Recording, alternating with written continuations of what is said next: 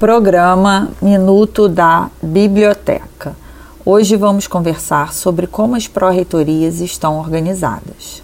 Nossa estrutura se inicia pela reitoria, que além de exercer diversas funções administrativas, é responsável por estabelecer convênios e parcerias visando a ampliação e divulgação em âmbito nacional e internacional das atividades científicas e tecnológicas desenvolvidas pela universidade.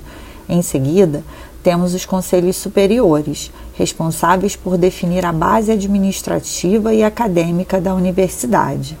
A U F R J conta com seis conselhos superiores, tema do nosso próximo podcast.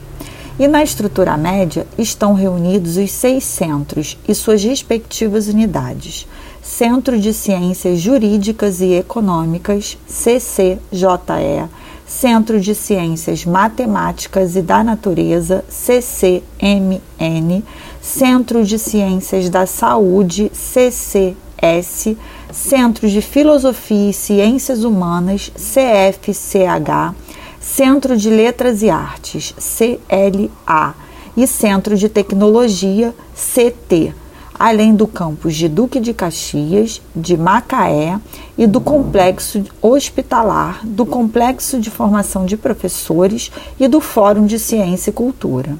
A seguir, temos as sete pró-reitorias. P R um, Pró-reitoria de Graduação. Coordena os cursos de graduação e supervisiona a execução dos centros e unidades universitárias, das atividades didáticas, dos programas de atividades culturais, desportivas, recreativas e extracurriculares, além de elaborar normas e planos para a concessão de bolsas e assistência financeira relacionadas com o processo de formação profissional. P R dois. Pró-reitoria de Pós-graduação e Pesquisa. Planeja, coordena e supervisiona o funcionamento dos cursos de pós-graduação e atividades de pesquisa, visando a formação de indivíduos com alto nível de qualificação e a ampliação e divulgação da produção científica, artística e cultural para o desenvolvimento tecnológico do país. Atua no fortalecimento da qualidade da pós-graduação da U F R J nas diversas áreas do conhecimento. P R três. Pró-reitoria de Planejamento, Desenvolvimento e Finanças. Elabora normas e critérios para o planejamento estratégico, físico, financeiro e orçamentário da universidade. Coordena, acompanha e controla as atividades de planejamento de todas as unidades, centros, órgãos e serviços. Fiscaliza a execução do orçamento e arrecadação, distribuição e controle de recursos financeiros. P R quatro. Pró-reitoria de Pessoal. Trata dos assuntos referentes ao desenvolvimento e qualificação dos servidores, responsável pela execução administrativa dos planos aprovados, supervisiona a administração e alocação de pessoal nos órgãos administrativos e nas unidades, além de controlar de forma permanente os assentamentos de pessoal. P R cinco. Pró-reitoria de Extensão.